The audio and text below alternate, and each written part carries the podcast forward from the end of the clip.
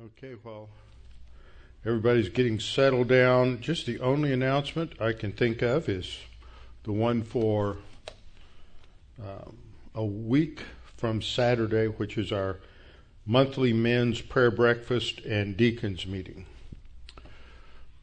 Trust in the Lord with all your heart and lean not on your own understanding. In all your ways acknowledge him, and he will direct your paths. They that wait upon the Lord shall renew their strength. They shall mount up with wings as eagles. They shall run and not grow weary. They shall walk and not faint. Fear thou not, for I am with thee. Be not dismayed, for I am thy God. I will strengthen thee, yea, I will help thee. Yea, I will uphold thee with the right hand of my righteousness. Be anxious for nothing, but in everything by prayer and supplication, with thanksgiving, let your requests be made known unto men, and the peace of God, which surpasses all comprehension, shall defend your hearts and minds in Christ Jesus. Thou wilt keep him in perfect peace whose mind is stayed on thee, because he trusteth in thee. For the grass withers and the flower fades, but the word of our God shall stand forever. Before we get started in the word tonight, we need to make sure that we're properly prepared to study the word, properly prepared to be um, filled with the Spirit, with His word and so that means that if necessary, we need to confess sin. So we'll have a few moments of silent prayer, and then I will open in prayer. Let's pray.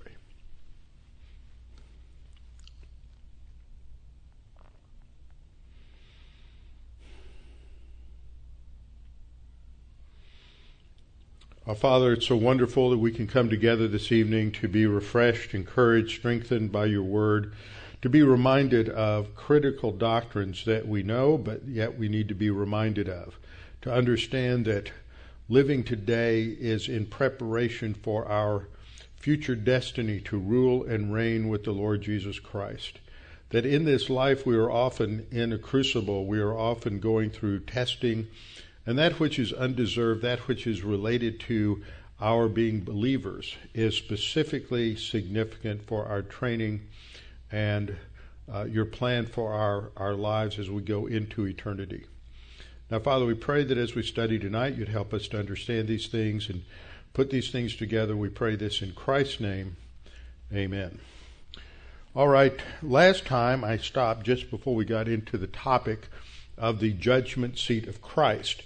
That hangs in the background, as we'll see, to what is being talked about in 1 Peter chapter chapter 4, understanding the issue of judgments. This is always confusing for people because they fail to understand that the Bible talks about different future judgments, but also there are present temporal judgments by God in time. And trying to sort that out is uh, challenging for some uh, theologians. And uh, it's affected by a lot of different things. It's affected by your your view of prophecy. If you're amillennial, then you're going to have certain views.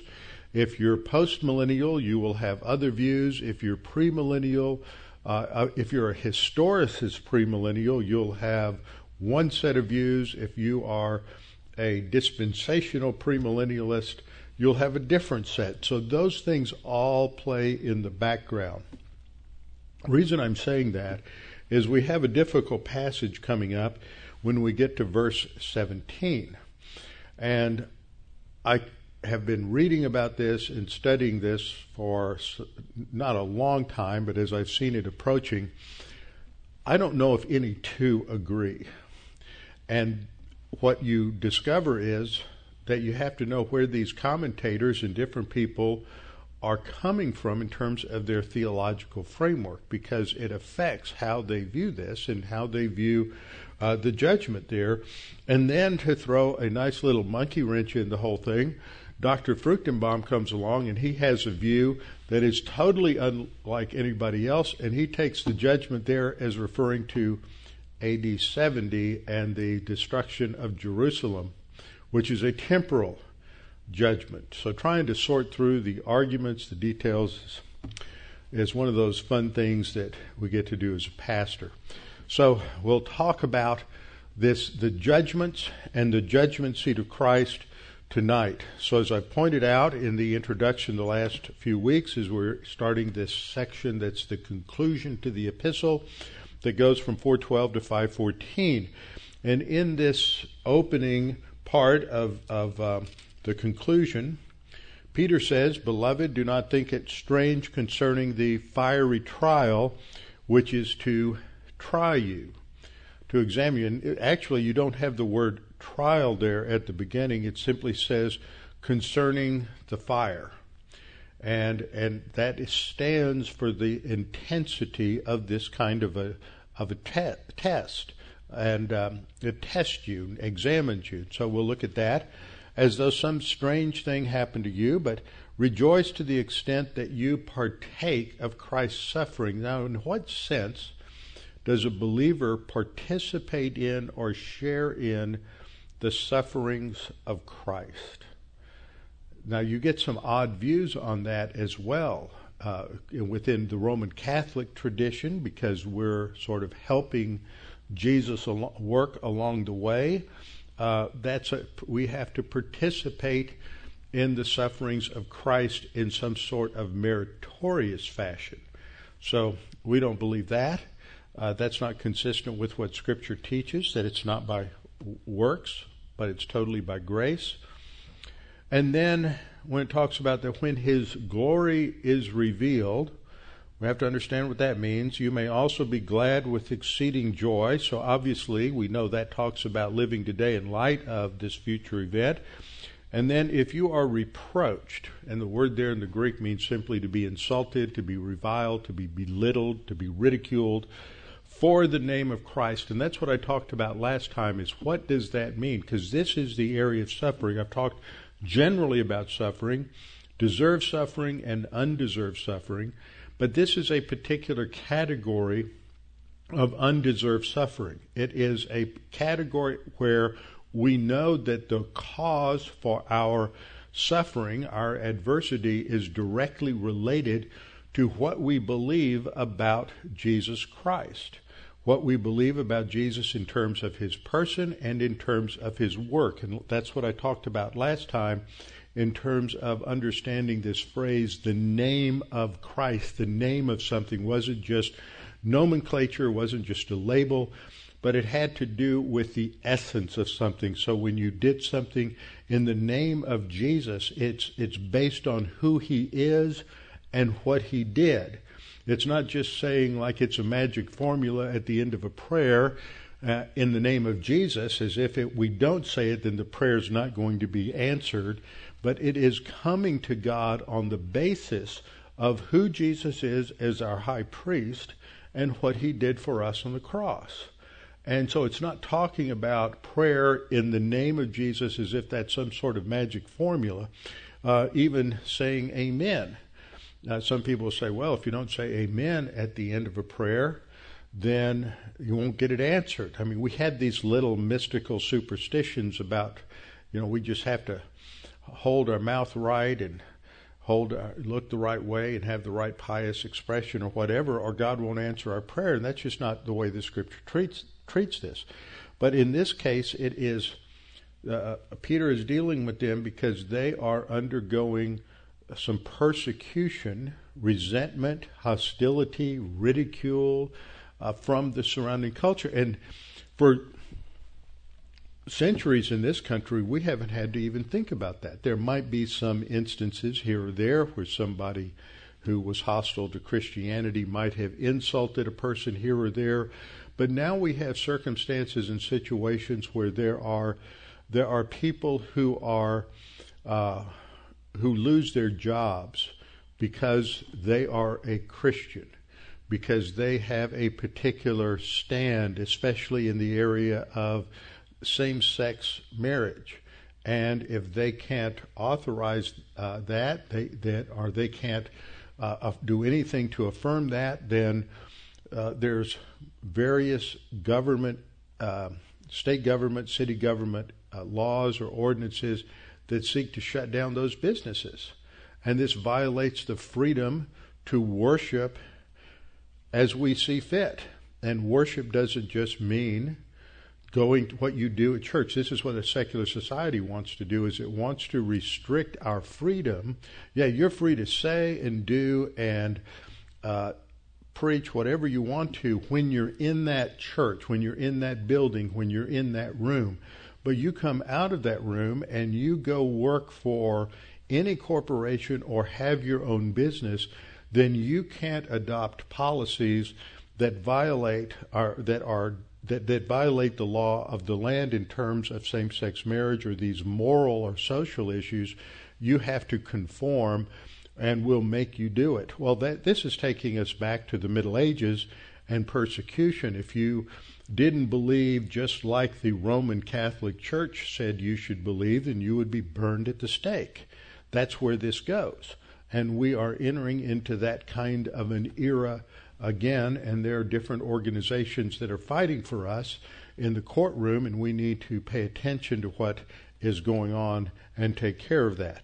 So we see here that this is a very real situation for us today. If you are reviled, insulted for the name of Christ, then you're blessed. For the Spirit of glory and of God rests upon you. Now, that's an interesting phrase because it's a quote out of Isaiah where it is the Holy Spirit, the Spirit of God, rests upon the Messiah. And we'll get there, but guess what the Hebrew word is in the original quote back in Isaiah 51?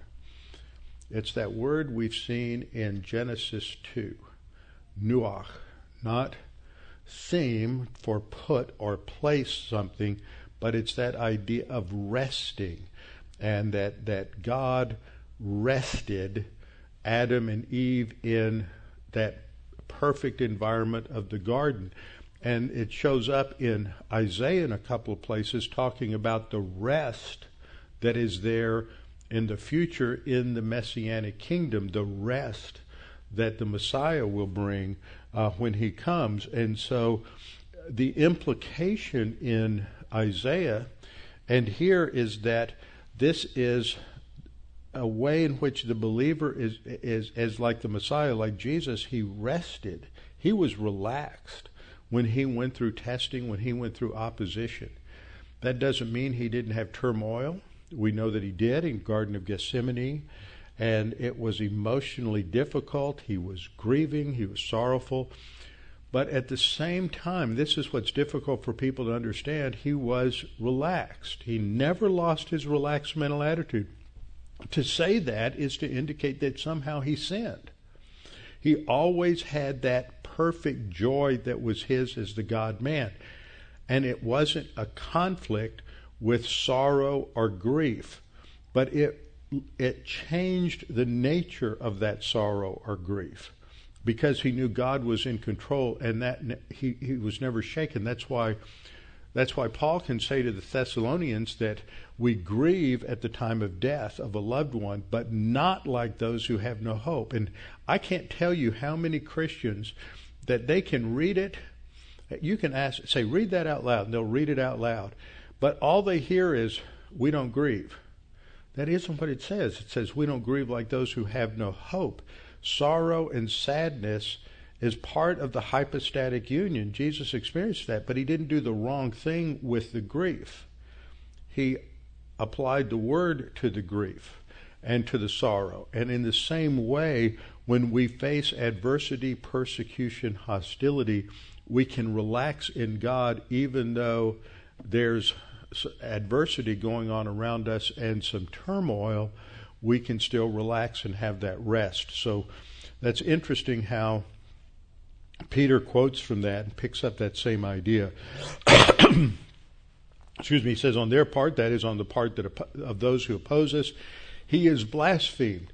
When people ridicule Christians, and this is becoming more and more overt today, you go on college campuses, if you plan on sending your children or seeing your grandchildren go to a secular university, you better be preparing them with enough intellectual ammunition to stand against the hatred and the hostility they will face if it's known that they believe the Bible? And are they strong enough to handle that? And this kind of thing has been going on for the last 20 years. Even at some of your favorite universities, there are professors who despise and hate and attack Christians in the classroom. So they blaspheme, but on your part, he is glorified. What does it mean that God is glorified when we talk about how we go through suffering? I think that's an important thing to, to answer and to address. What does it mean to glorify God? Sometimes p- people think of glorifying God as they would talk about glorifying a sports hero. You go through a game and you see some some uh, athlete do a fantastic job on the field, and afterwards he gets all of these accolades. Everybody talks about how great he is, and it builds up his ego. But that's not what we mean when we talk about praising God or glorifying God. God doesn't have an ego to be built up. God is not conceited. God is not a God who just seeks to get all of the uh, accolades like we would to make ourselves somehow significant. He already is. He doesn't need that. The concept of glory we talked about in the worship uh, series on Tuesday nights that the Old Testament word for glory has the idea of something that is weighty or important or significant. It, it, it's the word kavod. And so when we talk about the glory of God, sometimes it, it's a circumlocution, a, another way of talking about his essence, and it's used that way uh, in this passage. But it also, when it talks about glorifying God, it's showing that God is indispensable in the life of his creature, that he is central, he is significant, he is important. He is that without which we cannot make it in life. And so that's what it means to show to to glorify God when we're going through difficulty is to show that we can't make it without God. God is the one who sustains us and strengthens us and He's the one who teaches us how to handle that adversity. It is not that it is about uh, giving accolades to God for all that He has done. That may come later, but that's not the central idea here. It is to show His centrality, His significance, and His indispensability. So, in the last couple of lessons, I pointed out two things. We're adding a third thing tonight. In the 1 Peter 4 12 through 14, Peter states, first of all, that facing suffering for our belief in Jesus shouldn't be a surprise. This is normal in a fallen world, normal in a world that is hostile to God, normal in a world that is ruled by the prince of the power of the air, by Satan, uh, who is deceiving everyone. So uh, we shouldn't think it is strange that this test comes our way, that we encounter difficult circumstances because of our faith. Jesus warned us about this in Matthew 10:22, you'll be hated by all for my, because of my name, because of who I am. In John 15:18 through 20, uh, Jesus said, uh, just look at verse 20 or verse 18, if the world hates you, you know that it hated me before it hated you. Jesus is the victim of a hate crime. Says it right there, right? Jesus was hated, will be hated. We've gotten away with a lot over most of our lives, and I think that that is going to change in the next two or three decades. Verse 20, remember the word that I said to you, Jesus said, a servant isn't greater than his master. If they persecuted me, they will also persecute you. If they kept my word, they'll keep yours also. So there are two types of people those who hate and will persecute, those who are believers, and those who respond positively and keep or obey Jesus' word. And John 15, 21, but all these things they will do to you for my name's sake because of who I am. So that's the issue is who is Jesus in our lives? Second thing that's mentioned by Peter here is that the suffering is related to Christ's suffering. It's undeserved suffering for doing right. Insofar as we experience undeserved suffering, we share in Christ's suffering. That's the word koinoneo. Sometimes it's translated fellowship. It means to share something, to participate in something together. Now, we have to understand that what's talked about here isn't that we are sharing sharing in Christ's salvific suffering, that which where he paid the penalty for our sin. But as Peter has pointed out all the way through Peter, Jesus suffered unjustly, the just for the unjust. He is beaten, he's ridiculed, they spit on him, they blaspheme. All of those things happened to Jesus on the way to the cross. They weren't part of that payment for sin, which occurred between 12 noon and 3 p.m., when there's darkness on the face of the earth. And it's at that time that God the Father imputed to Jesus the sins of the world. That's when the sins are paid for. That's when that suffering it takes place, the salvific suffering.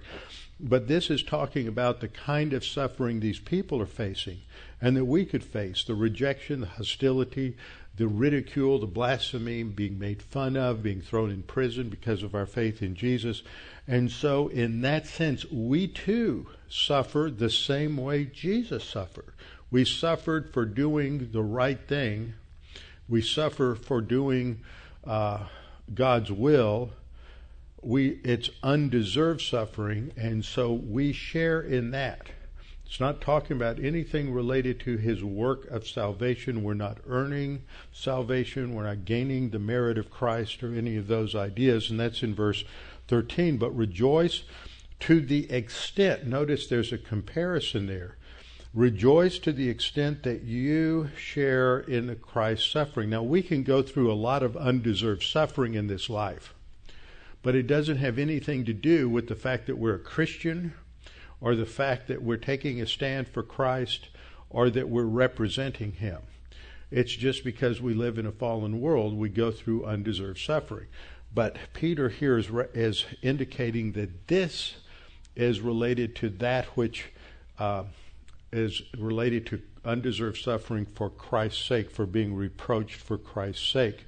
And then when his glory, and there that's when we have the word glory used to indicate his essence. For all have sinned and fall short of what? The glory of God. See, the glory of God there is a circumlocution, it's a figure of speech for the entire essence of God, who God is. We have fallen short of God's standard, of His righteousness, His justice, all that is holy about God. So when his glory, that is the essence of Jesus, when his glory at the time of his return, when we see him in all of his splendor and glory at, at his return in the, for the church age believer at the rapture in the clouds, then we can be glad with exceeding joy. And that's when that event immediately precedes what the Bible calls the judgment seat of Christ or the Bema seat, which we'll look at in just a minute. The third thing that Peter says here is that when the believer suffers for his belief and obedience to Jesus uh, as a source, uh, uh when the believer suffers for his belief and obedience to Jesus is a source of blessing, which uh, uh, let me that should be rewritten. When the believer suffers for his belief and obedience to Jesus, this is a source of blessing, which will reverberate through eternity you know, we can't imagine millions of years in the future, we, we still will be blessed. We will have the rewards that will be distributed at the judgment seat of Christ. We'll still be functioning in our role and responsibility in, in eternity. And that will be the result of what we do today, how we handle that kind of suffering. Now, as I pointed out in the past, last week, Peter and James are talking about the same thing to the same group of people. James wrote, I think, somewhere around 43, 44 AD, very early. He's, I believe James is the first epistle. Peter is writing a little bit later. He's writing in the 50s. And so and maybe even in the early 60s, but I think it's more like the mid to late late 50s. And they're using the same language because the, this persecution that James is talking about, the tra- t- trials and tests that James talks about, are more explicit in Peter as tests related to uh, being reproached for the cause of Christ. So, a couple of lessons back, we started looking at James, and I just want to point out some of the uh, similarities that we find between James and Peter. James says, My brethren, count it all joy when you fall into various trials, knowing that the testing of your faith produces patience. Now, we see some interesting words that come out here. Uh, he says to count it joy, and the word here, hegeomai, is a word that indicates uh, thought. It indicates reason. It, it, it's a, a counting term. It's to add something up and come to a conclusion. That as we look at the difficulties in our life, we add it up, and the result should be a joyful mental attitude. So we have this same idea of thinking and joy uh, indicated in the first part of, of First Peter. Uh, knowing that the testing of your faith uh, that word down here is peirasmos, uh, or excuse me, the word for trials is the word peirasmos, and this indicate it can be a test or temptation. Now, the difference between a test and a temptation is objective versus subjective. A test is an opportunity to choose to do right or to do wrong, Usually, when we use the word temptation in English, we, we're, emphasizing the enticement to do wrong aspect of it.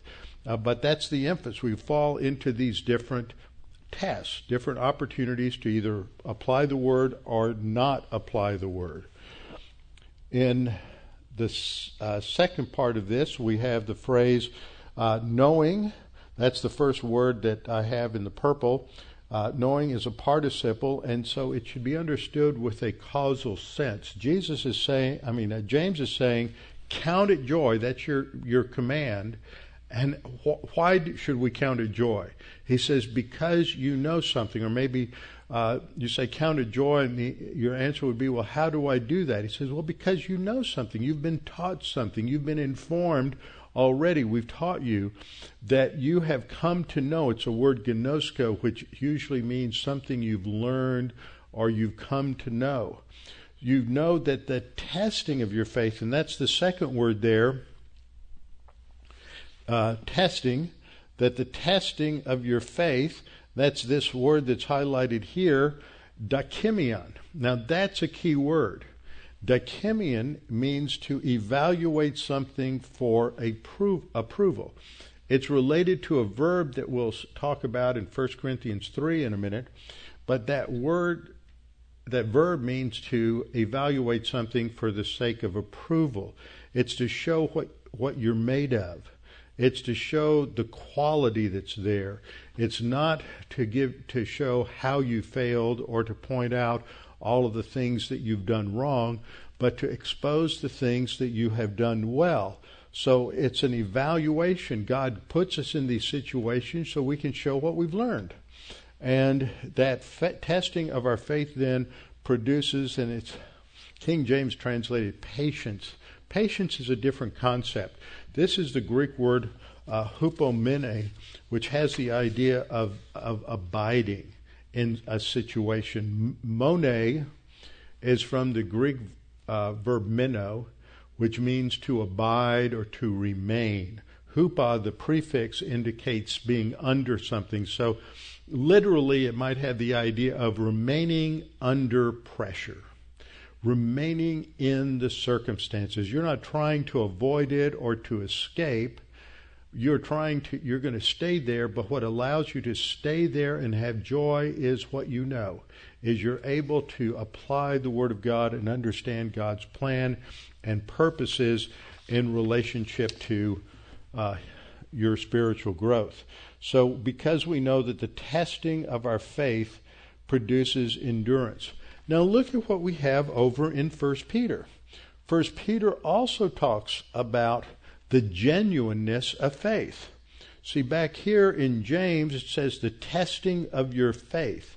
Now, the concept in both passages about faith isn't testing your ability to believe something. Okay? Sometimes faith has that idea, the ability to believe or the act of belief expressed as a noun.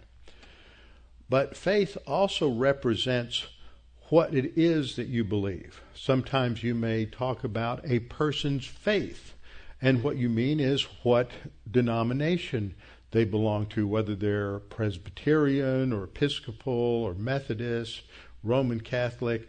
Uh, what's your faith? And so faith represents the body of belief that you have. And so what James is saying is that our doctrine, what we say we believe, what we have been taught, and what we have learned, that is what is being tested. We've gone through, as it were, a six week period of instruction, and now God gives us an exam to put into application that which we have learned. So He tests the faith, what we say we believe, and to give us the opportunity to live it out. So, knowing that the testing of your faith produces endurance. Well, I pointed out that the word testing there is dokimion, meaning the evaluation of your faith. And here we have both those words, dokimion and pistis, showing up here in verse uh, 1 Peter 1 7, that the genuineness of your faith, in other words, the evaluation of your faith, once again, God is going to give us these opportunities, these tests, to expose our spiritual growth, to expose what we're learning, to give us the opportunity to show what we're able to do. Uh, sort of reminds me of as a kid growing up, I took, like many of you probably, took piano lessons. And what happened at the end of every year? You had a chance to play at a recital. Now, that was to show what you had learned, n- not to show the mistakes that you made. Same thing happened later on in band. Every year you'd have band contests that would come up, and I usually was involved in an ensemble or a solo or different things of that nature. And it was to show your improvement, to show what you had learned, not to expose your inadequacies. So that's the idea here. Peter says the same thing that James does the genuineness of your faith, the quality, the evaluation of what you have come to know. So this is more precious than gold. That which you internalize in your soul, what we learn, what we believe, that which we stand on in terms of what we have been taught, the doctrine that's in our soul, that is that is what is valuable. That's the only thing we take with us into eternity. You're not going to take your cars, your bank account, your homes, your friends, your family. Many of them may end up in heaven. But what you take with you of what you have, the only thing is the Word of God embedded in your soul. And so that is more valuable than gold that perishes, though it is tested by fire. And here we have this imagery that comes in that comes out of the whole background of refining precious metals to burn off that which is impure. See, you're, you're exposing the gold, the silver, you're not exposing the dross, you're not exposing the dirt, the impurities, you're burning those off. And so that imagery runs all the way through. The testing by fire, a lot of times in some circles, whenever you read the word fire, they think of the lake of fire. It's just, that's not the idea here. This is not punishment. This is to uh, test, to evaluate, to purify. And so when this is exposed, then it brings praise and honor and glory when? At the revelation of Jesus Christ. That's the same thing that that we're talking about here in First uh, First Peter chapter four, uh, verse fourteen, when it talks about uh, when Christ comes that we will be, or uh, excuse me, verse thirteen, when His glory is revealed, that you may also be glad with exceeding joy. So we have these same ideas in James and Peter. Peter, uh, 1 Peter 1 6, In this you greatly rejoice. So we have those same ideas of joy, uh, being grieved by various uh, trials, that the genuineness of our faith can be exposed. So all of this tells us that the background for this study is an understanding of the judgment seat of Christ. And so we're going to review that because we need to understand also these different judgments that are in the scripture. There's the great white throne judgment we'll look at in a minute, which has to do with the eternal destiny of unbelievers. Great white throne judgment is not for believers. And then there's the judgment seat of Christ, otherwise known as the Bema seat, which is in which is for believers to evaluate their works in this life for rewards and responsibilities in the eternal state. So in 2 Corinthians 5:10 we read, "For we must all appear before the judgment seat of Christ." That's one word judgment seat is the word bema in the Greek as we'll see in a minute, so that each one may be recompensed or repaid for his deeds in the body according to what he has done, whether good or bad. So now this isn't being talked about in terms of sin.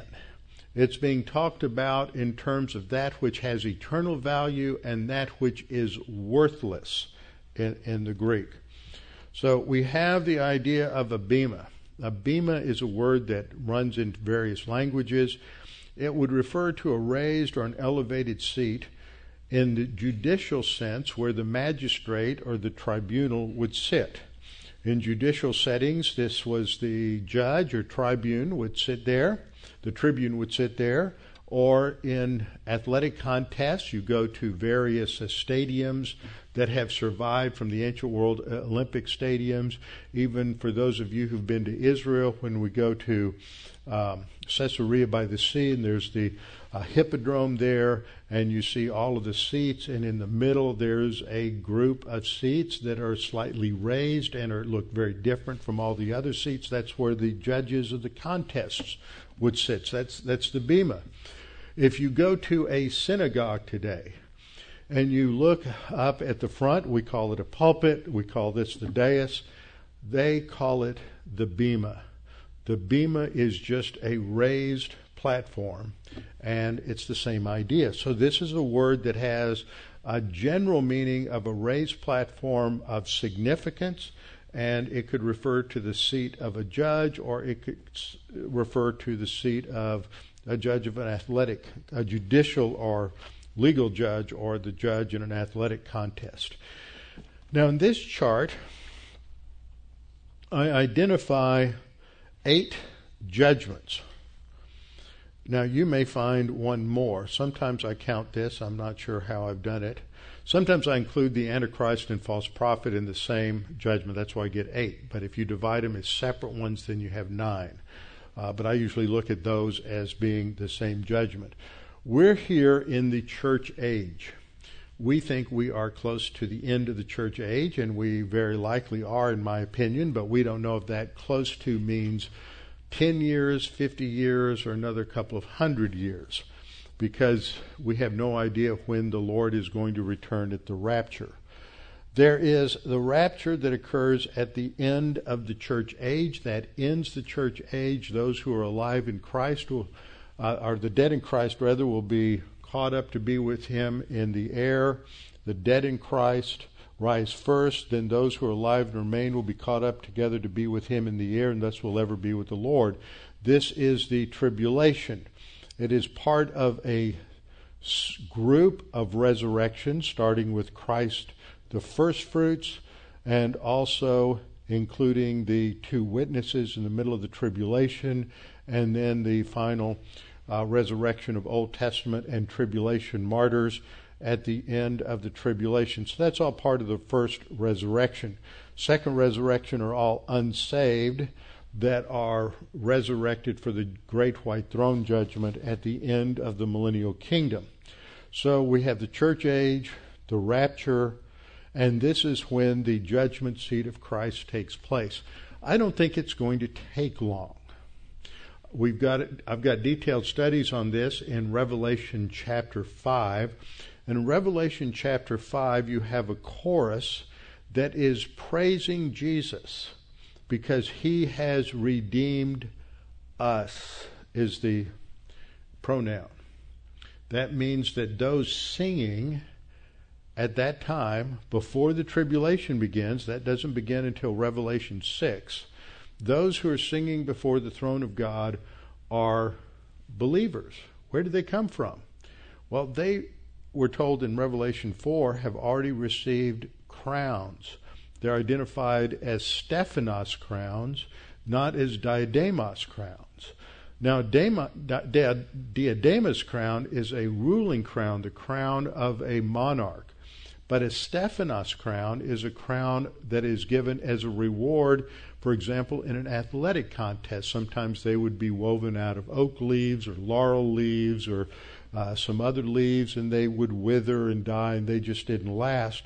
But these are our the rewards to a group that then throws them before the throne of God and will sing to the Lamb of God, Worthy are you to receive the scroll because you have redeemed us. It can't be angels. It has to be church age believers who are resurrected and already rewarded.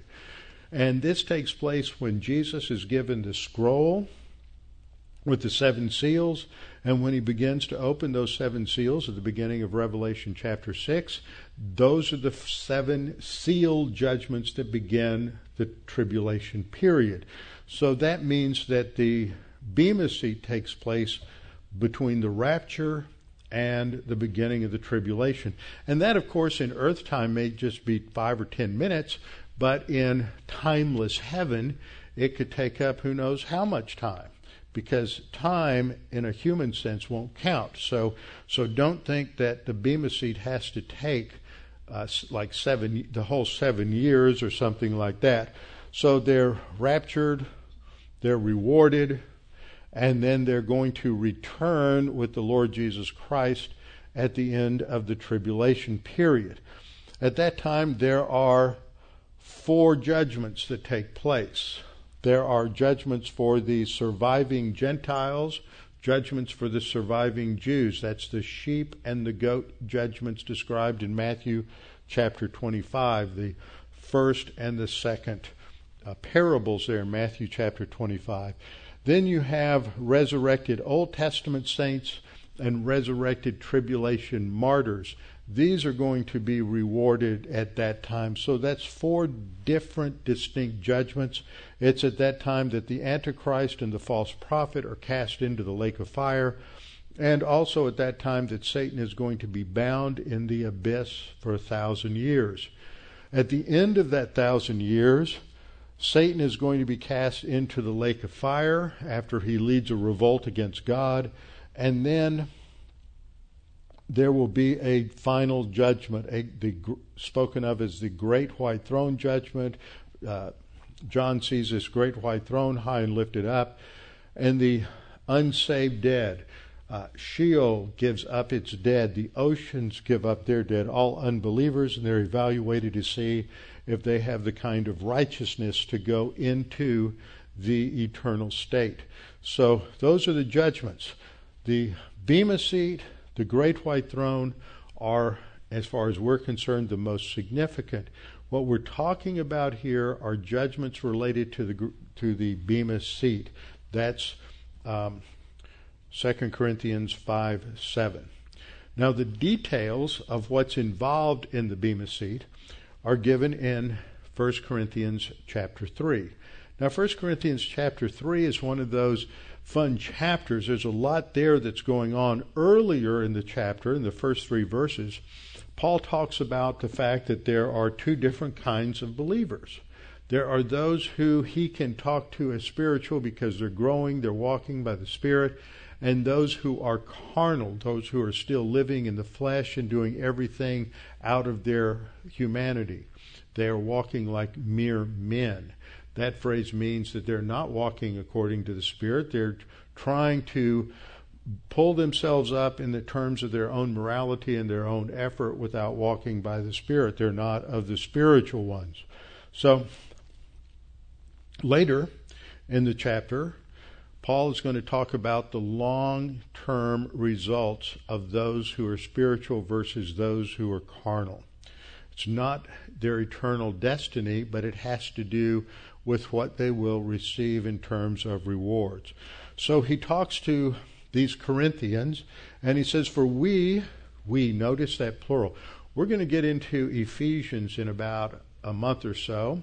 And in Ephesians, Paul uses we and us and you and us a lot. And it's so important to trace who he's talking about by those pronouns. Same here. When he says, uh, We are God's fellow workers, you are God's field. Who's the we? Who's the you? The we refers to Paul and the apostles and those who are working with them. We are God's fellow workers. You, that is, those Corinthians who are new believers, who are growing, hopefully some, many were not, you are God's field. You are God's building. So now he uses mixed metaphor here. He uses one that's an agricultural metaphor and one that is a building, a construction metaphor. That's the one that he's going to develop. He says, You are God's building. God is building something, and he's not talking about the church or the church building. He's using that as a metaphor for each individual's spiritual growth and spiritual maturity. In verse 10, he says, According to the grace of God which was given to me. Now, the grace of God there stands for the gifts that God gave to Paul and the mission that God gave to Paul, the privilege that God gave to Paul to serve the Lord as a steward. One of the most interesting passages, I think important passages to understand is in 1 Corinthians chapter 4 verse 2. If you look at verse 1, Paul says, Let a man so consider us. Who's, who's he talking about? That first person plural. Talking about the apostolic team, those who are serving the Lord and ministering to the Corinthians. He says, Let a man so consider us as servants of Christ and stewards of the mysteries of God. What are the mysteries of God? The mysteries of God relate to his revelation in the church age, previously undisclosed information. So Paul says, This is how you should think about us. We're servants of Christ, and we are responsible administrators, managers of God's revelation. That's the important thing for them to know is the apostolic team is responsible for the communication of God's revelation. And then he says, Moreover, it is required in stewards that one be found faithful. Now, that's really an important verse because we live in a world today when, if you work for any company, if you work for any corporation, you probably have an annual evaluation period where you are uh, you're brought into your supervisor and they go over your job description, how well you're doing, or maybe how well you're not doing, and what you can do to improve, and those kinds of things. Just like in school, you get a report card. In school, we have to do well, so we want to have an A or hopefully B plus. And then if we're working, we always want to make sure that there's quantifiable results so you can evaluate it. One of the problems I had as a young pastor in my second church was I had four men who were self employed um, entrepreneurs. And they wanted to quantify everything. They'd say, We need you to write yourself a job description so that we can quantify and evaluate you. I said, After you handle 1 Corinthians 4 2, God's evaluation is that I'm faithful. God's evaluation isn't how many people I bring into the church. Because Jesus said, I will build the church, and he told Peter, You feed my sheep. So the issue is, am I feeding the sheep? Am I faithful in the way I handle Scripture? That's what 4 1 is all about, is faithfully managing the Word of God.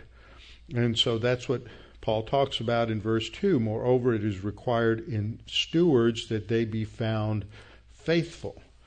That's the that's the issue. So as believers, we're given these these these spiritual gifts, spiritual abilities. We're given the spiritual assets. We're blessed with every spiritual blessing. We're given the Word of God. All of these are given to every single believer. And we're all expected to be faithful in the way that we use those assets that God gave us. We can either use them in the power of our sin nature, in the power of the flesh, or we can use them in the power of the Holy Spirit.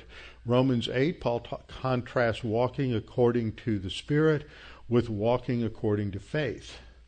I mean, walking according to the Spirit versus walking according to the flesh, the sin nature. Same thing in Galatians 5:16. Walk by the Spirit or walk according to the flesh, the sin nature. And so uh, the issue then is up to each one of us how much time we're going to spend walking by the Spirit and developing these uh, assets that God has given us the spiritual gifts, the spiritual assets of the Word of God, and how well we study it and how well we apply it. And so that's what uh, Paul talks about here. This is like, it's made analogous to a builder. And that builder is going to uh, take his plans and he is going to lay a foundation. That's Christ.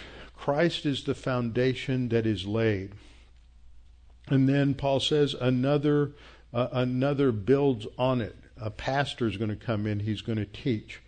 And he says, let each one take heed how he builds on it. And now he's, he's talking about the individual, how well you're building on your foundation of Christ.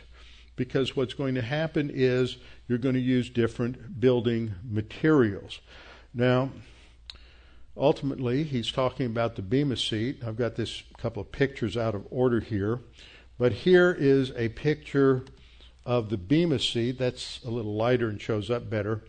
The Bema at Corinth in Greece. The hill in the background, there's a temple at the top. That's the Acrocorinth or the high point of Corinth. And down here is the remains of where the uh, tribune would hold court. And there, when I was there, there's a sign. I think it, you can see it right about there if you know what you're looking for. And it says Bema in Greek and then transliterated into Latin letters. That was the Bema seat. This is where the judge would sit and make the evaluation. So as Paul goes on and Paul uh, describes what he has done, he says, No other foundation can can anyone lay than that which is laid, which is Christ. So he's explaining his metaphor. And he says, if anyone builds on this foundation, so over the course of your life, you're going to build with these different building materials. Now, some people come along and they've tried to say, well, gold represents this kind of ministry and silver represents, you know, that, that's just, that, that isn't made up. Okay? All the illustration, some people come along, they want to make illustrations walk on all fours. All that we have here is that there's three things that are of imperishable value. They will continue beyond this life, and that there are three things that represent that which is destroyed and has no eternal value.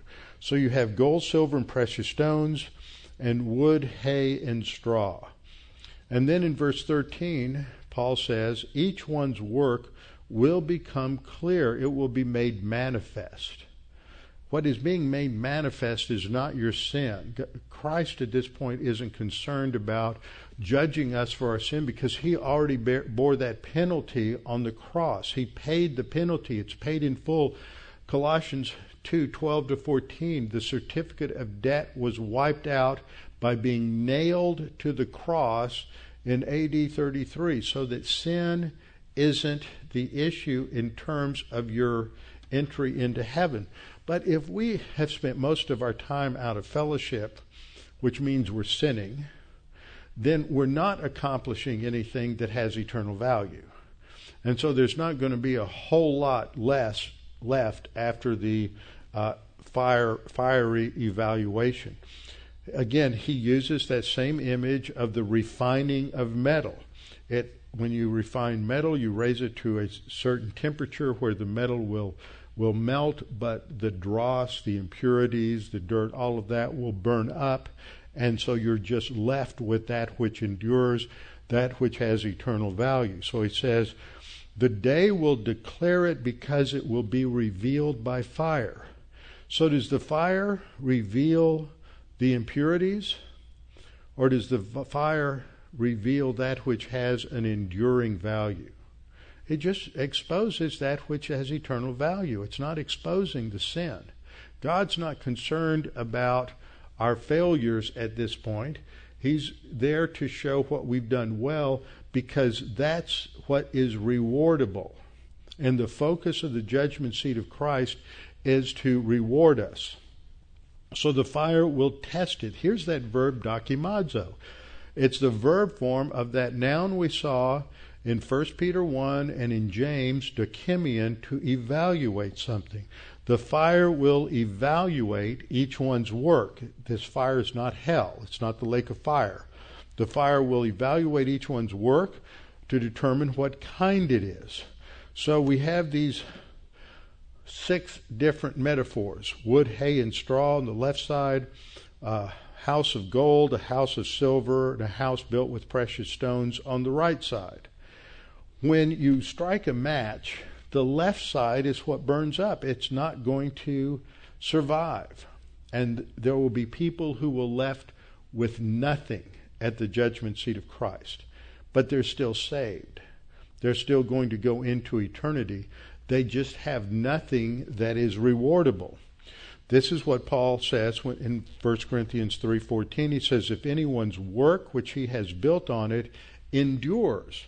This is the word meno. Remember I talked about the fact that we need to endure trials? That's hupomeno. This is just the root verb meno. If any anyone's work which is built on it endures, he will receive a reward. That reward is for that which survives. And if anyone's work is burned, he will suffer loss. But he himself will be saved, yet as through fire. Now, years ago, I worked out this chart. Bill, does that look familiar to you? Harry and I worked this out about 1985. Been teaching it for 30 years. Basically, it works like this. We get saved. This is phase one. We trust in Christ as Savior. We're justified. And then we go forward in our life from there. Then the next part has to do with how we live our spiritual life. We go through tests of doctrine, tests of faith. We can either apply the word, that is, we're positive to the word, and we're going to go in the green area, and we are going to grow. And it produces divine good, that which is good, because it's produced by the Holy Spirit. See, if we go in the other direction, we're going to produce just human good. Now, I can wake up in the morning and I can be upset. I can be a little bit, I watch the news. I know nobody here does this. I'm the only one who does this. You get up in the morning, you watch the news, and 30 seconds later, you are already upset, angry, bitter, resentful about something that's going on in the world. And then you pick up your Bible and start reading it. Now, if you don't confess your sin and get back in fellowship, then what happens is that you're just reading your Bible in the flesh that doesn't have any spiritual value. You can witness. You can go through your day. You can witness. You can pray. You can do all kinds of biblical things, but you're doing it from your own sin nature. And that's just not going to count. That's that's down in this lower level. You're just producing human good. But if you're walking with the Lord, you've said, Lord, I was angry, bitter, resentful. This morning, I know you're in control of history. I'm just going to relax and follow your word. Then, as you read your Bible and as you pray, God the Holy Spirit is working in that and you're producing divine good. Nobody else can tell the difference. Most of the time, you and I can't tell the difference in our own lives. We have no idea what's going to be exposed or not exposed at the judgment seat of Christ. We can't evaluate that very well. So, if you're applying the word, it's going to give you life. You will develop a rich, abundant capacity for life, enjoyment of life, and then you have to endure. You have to keep it going. So that's your steadfast endurance, hupomone, and this eventually leads to adult spiritual life and maturity. It's all characterized as walking by the Holy Spirit. But if you're cycling down here, it's a downward spiral. Things get worse and worse. You come under divine discipline. You start reaping the consequences of your own bad decision. If you're failing, you're not applying the word, then you're going to continue to sin. You're going to produce morality, but it has no eternal value. And your life will be characterized as dead because you're living like a spiritually dead person, even though you are regenerate. And this will lead to further weakness and instability. Remember what Paul told the Corinthians? Because they were using the Lord's table as a means of, of just having a great time and a great party. He said, For this cause, many of you are weak and sickly, and some of you sleep. Some die the sin unto death because of their, the, their disrespect and their abuse at the Lord's table. So it leads to weakness and instability and spiritual regression and a hardened heart, and all of this just cycles until you die, and then you go to the judgment seat of Christ. Those that did not do well, that operated on the flesh, most, if not all of the time, will lose rewards. They'll suffer loss, 1 Corinthians says. They'll have shame at the judgment seat of Christ, but they're still saved. That's grace. Christ died for their sins. They'll be in heaven. They'll be in the kingdom, but they won't enjoy the fullness of the kingdom. Those that are walking by the Spirit, they will be evaluated. They'll have gold, silver, and precious stones. They'll be rewarded, and they'll receive an inheritance, and they'll rule and reign with Christ in the in the millennial kingdom. So this is the difference. This is the backdrop for understanding the judgments, the reason that God allows suffering, and what is going on in the background for understanding this in in 1 Peter chapter 4 that if we are suffering, undeserved suffering, and specifically in this category for the cause of Christ for his name's sake, then the result is that it glorifies God, it will glorify him at the judgment seat of Christ, and then we will be rewarded. But if not, this is what Peter says in verse 15 let none of you suffer as a murderer, a thief, an evildoer, or busybody in other people's matters. We'll talk about this next time, but what he's saying is that's deserved suffering. You're getting what you deserve if that you've you've done the, committed these sins or crimes. Then whatever suffering you have, you deserve it. But then he says, yet if anyone suffers as a Christian, let him not be ashamed. See, that's what I was talking about shame at the judgment seat of Christ. You won't be ashamed, but let him glorify God in this matter. So we'll come back and look at that and then eventually get into verse 17 probably next time. Father, thank you for being able to study your word like this, to be reminded of how much you have provided for us, how much you've given us, and that we go through tests and trials and difficulties in this life. Father, we know that as we live our life and as we trust in you, that you will mature us and that you will be glorified, and that even though we can't see it, uh, we know that we're producing fruit that counts for eternity. Challenge us that we'll live for you and we'll do that which you've provided for us, and that you will strengthen our, our resolve to endure, to persevere, and to trust you. In Christ's name, amen.